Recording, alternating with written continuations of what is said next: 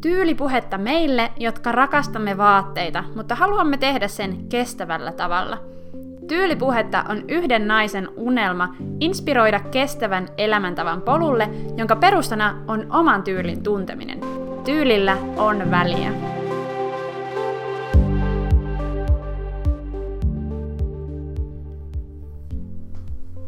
Onko sulla Pinterestiin tallennettuna upeita asukuvia ja tyyliinspiraatiota?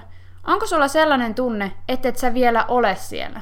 Sun päivittäinen pukeutuminen ei ole sitä, mitä niissä kuvissa on. Sun päivittäinen pukeutuminen ei vielä ole sun ihanne tyyliä. Ootko miettinyt, mistä se voi johtua?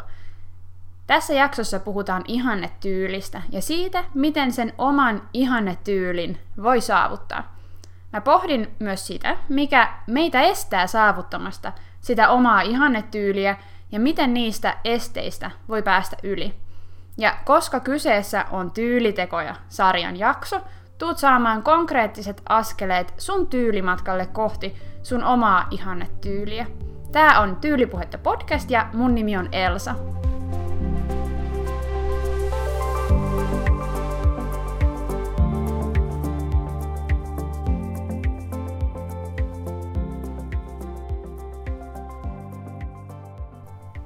Millainen on sun ihannetyyli? Mistä tietää, mikä on se oma ihannetyyli? Mä luulen, että se meidän ihannetyyli ilmenee kateudessa. Siinä, kun me katsotaan jonkun toisen vaatteita ja toivotaan itselle samaa. Jotenkin sellaisessa tunteessa, että jokin on kaukana ja mun saavuttamattomissa. Ja totta kai, joskus meidän ihailemat tyylit ei ole itselle realistisia. Jos sä ihastelet joka päivä vaikka timanttisia iltapukuja, niin on hyvin todennäköistä, että sellainen ei ole sun arjessa realistista pukeutumista. Mutta monesti ne meidän ihailemat jutut on itse asiassa aika tavallisia. Kaunis klassinen tyyli tai minimalistisen skandinaavinen ja hillitty tyyli tai värejä pirskahteleva ysärityyli tai rohkea rokkityyli – mitä se sulle onkaan, jota oot ihaillut, mutta koet, ettet oo ihan siellä vielä. Ja ei, nyt me ei puhuta vaatehoukutuksista. Siitä, kun oot nähnyt jonkun yksittäisen vaatteen ja pakosti tarvitset sen. Ne on vähän erilaisia kateuksia ja haaveiluja, mielikuvia.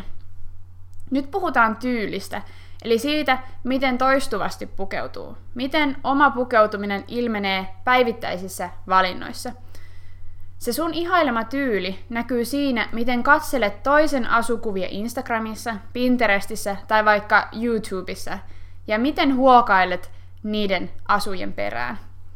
Ja kun ihailet toisen tyyliä, ootko tullut ajatelleeksi niitä asioita, jotka sua estää tekemästä samaa itse? Miksi sitä omaa ihannetyyliä ei tuu pukeneeksi? Okei, voi olla, että oma maku on kalliimpi kuin mihin itsellä olisi varaa. Tai haluaisit pukeutua just niihin timantti-iltapukuihin joka päivä. Ehkä ne on toisten mielipiteet, mitkä epäilyttää. Mä asun pienellä paikkakunnalla, ei täällä kehtaa pukeutua sillä ja tällä tavalla. Ehkä oot keksinyt jotain muita syitä, joka estää sua pukeutumasta sun ihannetyylin mukaan. Ja väitän, että suurimmassa osassa tapauksia oikeastaan esteenä otkin vain sinä itse ja minä itse. Et ehkä malta nähdä vaivaa miettiäkses vaateostoja niin, että ne veis sun vaatekaappia lähemmäs omaa ihannetyyliä. Tai sitten sä kenties jo omistat niitä omia ihannevaatteita, mutta jostain syystä et uskalla pukea niitä. Mikä tahansa sun oma syy onkin, tämän jakson vinkit tulee auttamaan sua – mutta mitä tässä kohtaa mä haluan teroittaa on se, että sen oman ihannetyylin tarvitsee olla realistinen, jotta se ylipäätään on saavutettavissa.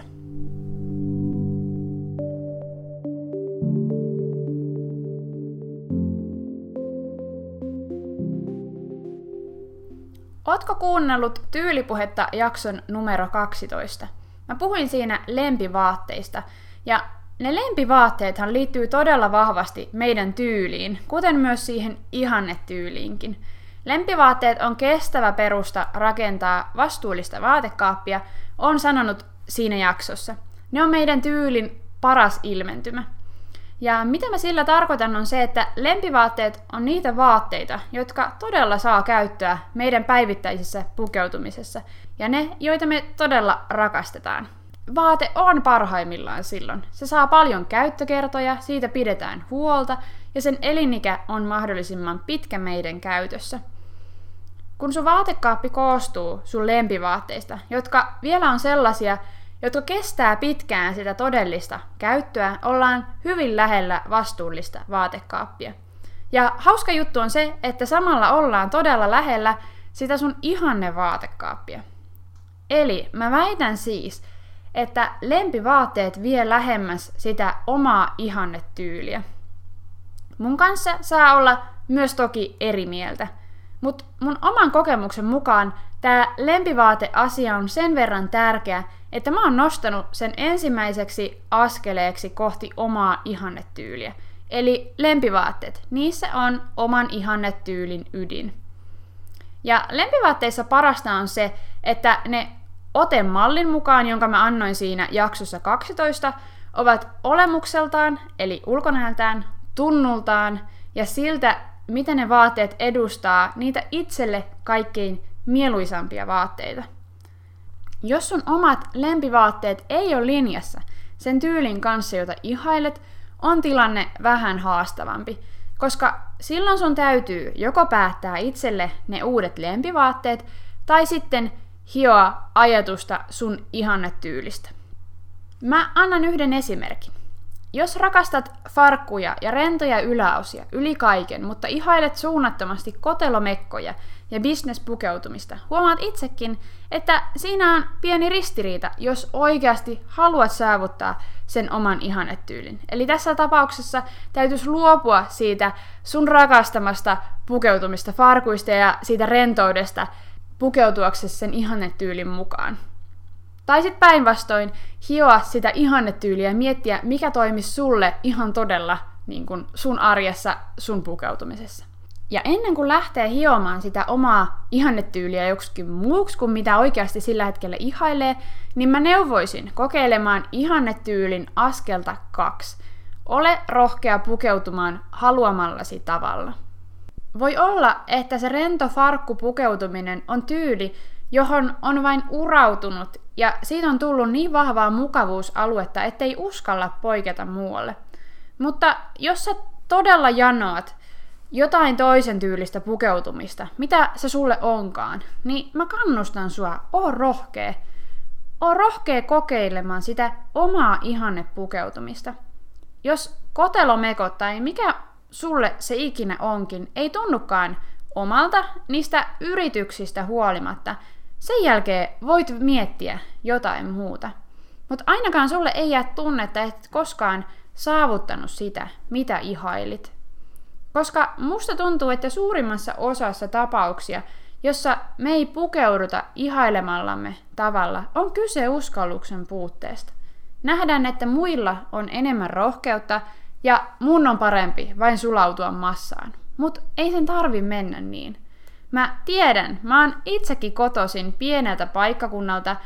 Ei se ole ollut aina helppoa pukeutua jollain tavalla poikkeavasti, koska on tiennyt sen tulevan huomatuksi. Ja me suomalaiset, me pelätään pukeutumisessa varmaan kaikkein eniten ylipukeutumista. Mutta mun oma kokemus on kuitenkin opettanut, että se oman tyylin tuoma itsevarmuus ja ilo on kuitenkin niin paljon parempaa, että jälkeenpäin vain ihmettelee, ettei lähtenyt kohti omaa ihannetyyliä jo aiemmin.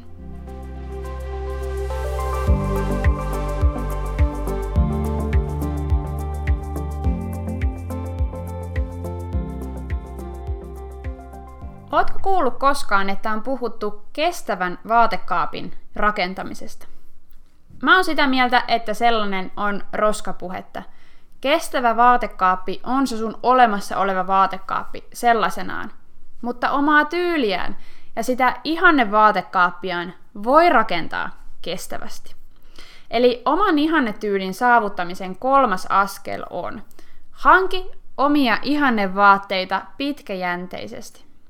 Ihannetyyliä ei nimittäin rakenneta valmiiksi yhdellä shoppailukerralla – Tai jos rakennetaan, niin täytyy olla aika rajaton pankkitili ja aika just itselle täydellinen valikoima vaatteita tarjolla. Ihanne tyyli rakentuu nimittäin kestävästi ja järkevästi, kun se tehdään pitkäjänteisesti. Yksi vaate kerrallaan. Koska jo yhden oman ihannetyylin mukaisen vaatteen omistaminen tuntuu suurelta askeleelta. Ja tähän oman ihannetyylin mukaisten hankintojen tekemiseen liittyy todella kiinteästi neljäs askel kohti omaa ihannetyyliä. Oo sinnikäs ja uskollinen. Pidä mielessä se oma ihannetyyli. Mehän saatetaan todella helposti joutua houkutusten vietäväksi kaupoilla tai verkkoostoksilla.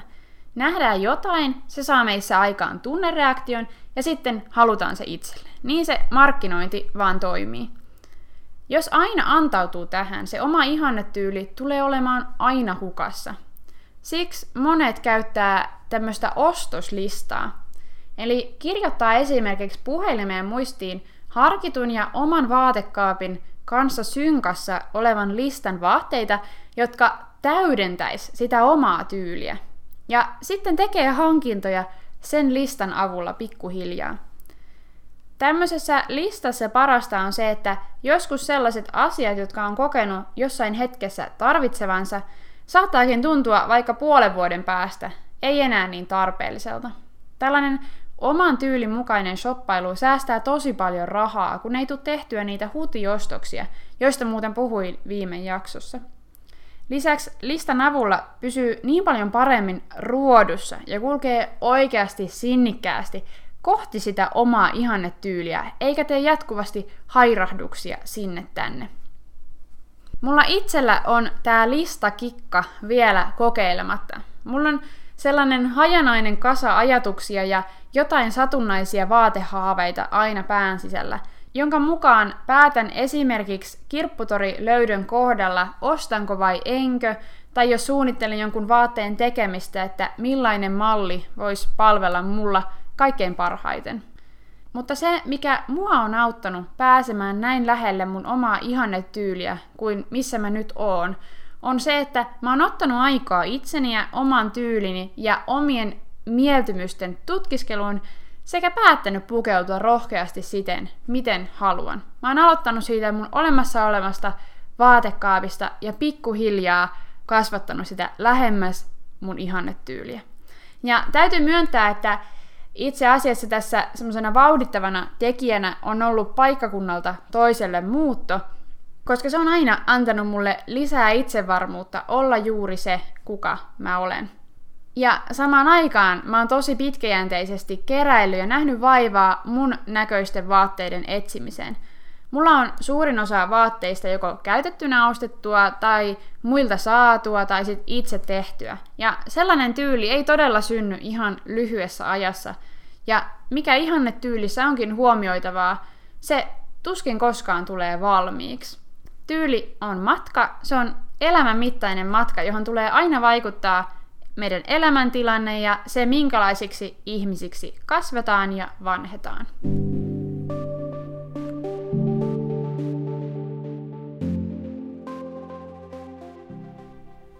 Viimeinen askel kohti omaa ihannetyyliä on uskalla sanoa ei niille vaatteille, jotka ei ole omaa tyyliä. Tämä on ollut aina se vaikein kohta mulle itselle – Mä haluaisin pelastaa kaikki ihanat kirpputori-aarteet ja hyvät alennusmyyntilöydöt itselle. Valitettavasti ne melkein sopivat ja ihan kivat vaatteet ei vie kovin hyvin kohti omaa ihannetyyliä. Sen oman tyylin toteuttaminen on totta kai oikeiden itselle sopivien vaatteiden etsimistä, mutta myös sitä, että kieltäytyy niiltä kaikilta muilta – Niiltä, jotka ei ole linjassa sen oman tyylin kanssa. Ja semmoisia vaatteita tulee aina olemaan enemmän. Sä tuut aina törmäämään enemmän ja useammin niihin vaatteisiin, jotka ei ole sun tyyliin just sopivia. Ja siksi mä halusin nostaa tämän kieltäytymisen vielä viimeiseksi askeleeksi kohti omaa ihannetyyliä. Ja nyt kertauksena vielä kaikki nämä viisi askelta kohti sitä omaa ihannetyyliä. Eli ensimmäinen oli lempivaatteet, Niissä on oman ihannetyylin ydin.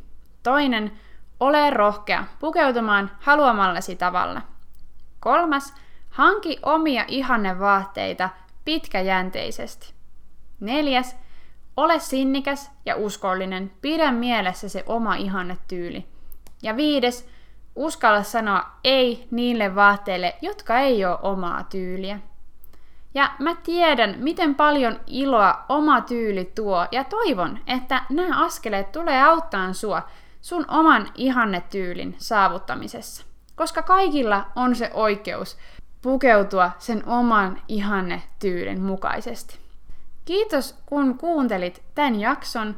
Seuraavassa jaksossa mennään tyylistä kohti muodin maailmaa ja puhutaan tyylin ja muodin paradoksista.